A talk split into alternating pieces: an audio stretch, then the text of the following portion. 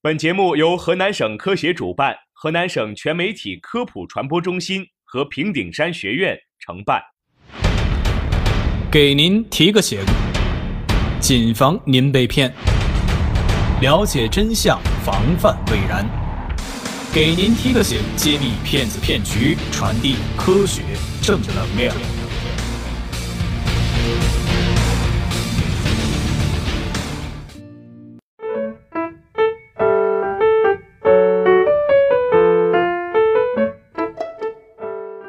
听众朋友们，大家好，欢迎收听科普之声，给您提个醒，我是张畅，我是子毅。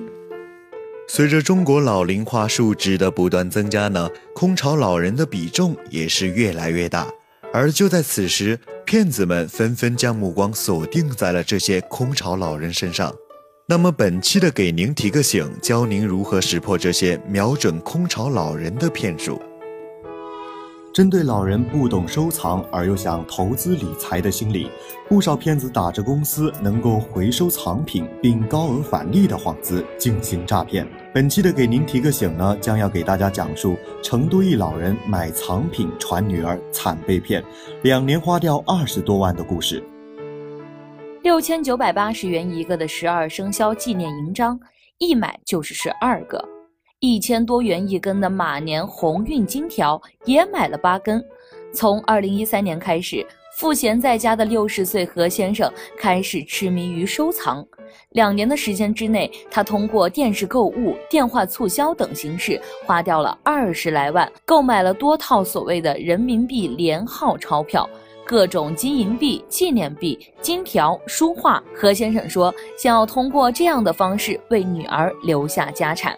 对此呢，女儿何女士气愤又无奈，说道：“我告诉过她多少次，这些都是假的，她不听，瞒着我买了很多。”一天呢，何女士在打扫房间的时候，竟发现了父亲藏在床下的珍宝。昨天中午啊，我在家打扫卫生，父亲床底下堆满了东西，我拖出来一看，全是他花钱买的收藏品。何女士说：“昨天下午呢。”成都商报记者在何女士家中看到，这些所谓的藏品足有五六十件，部分摊在客厅，二十多平方米的客厅被占掉了大半。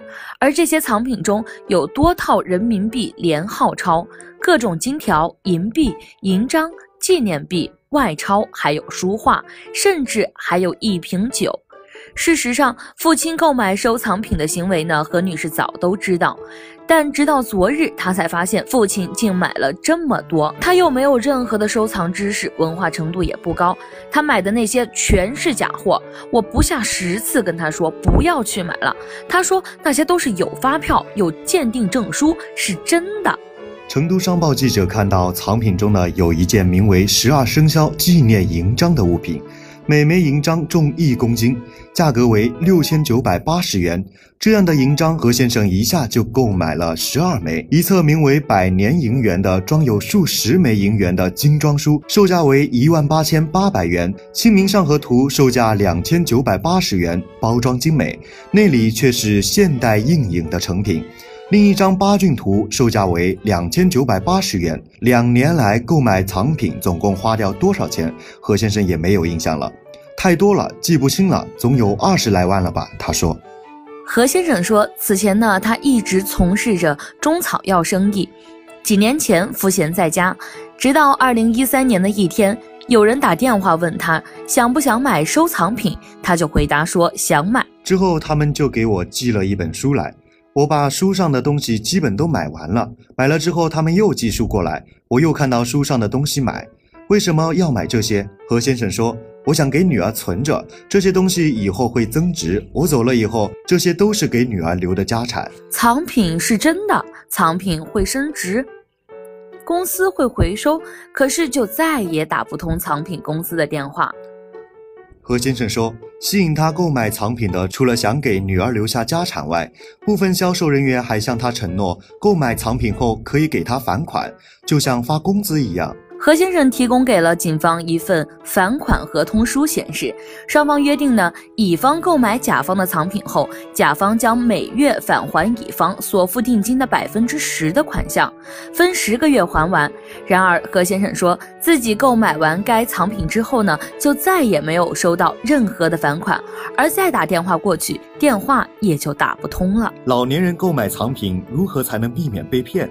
昨日下午呢，成都市收藏协会常务秘书长、成都市收藏协会钱币专业委员会副主任、藏品鉴定办公室主任苏学芳建议，老人购买藏品应注意三点：一呢是要从正规的渠道购买，比如说银行，而所谓的收藏公司呢，许多货源都是有问题的，假货很多。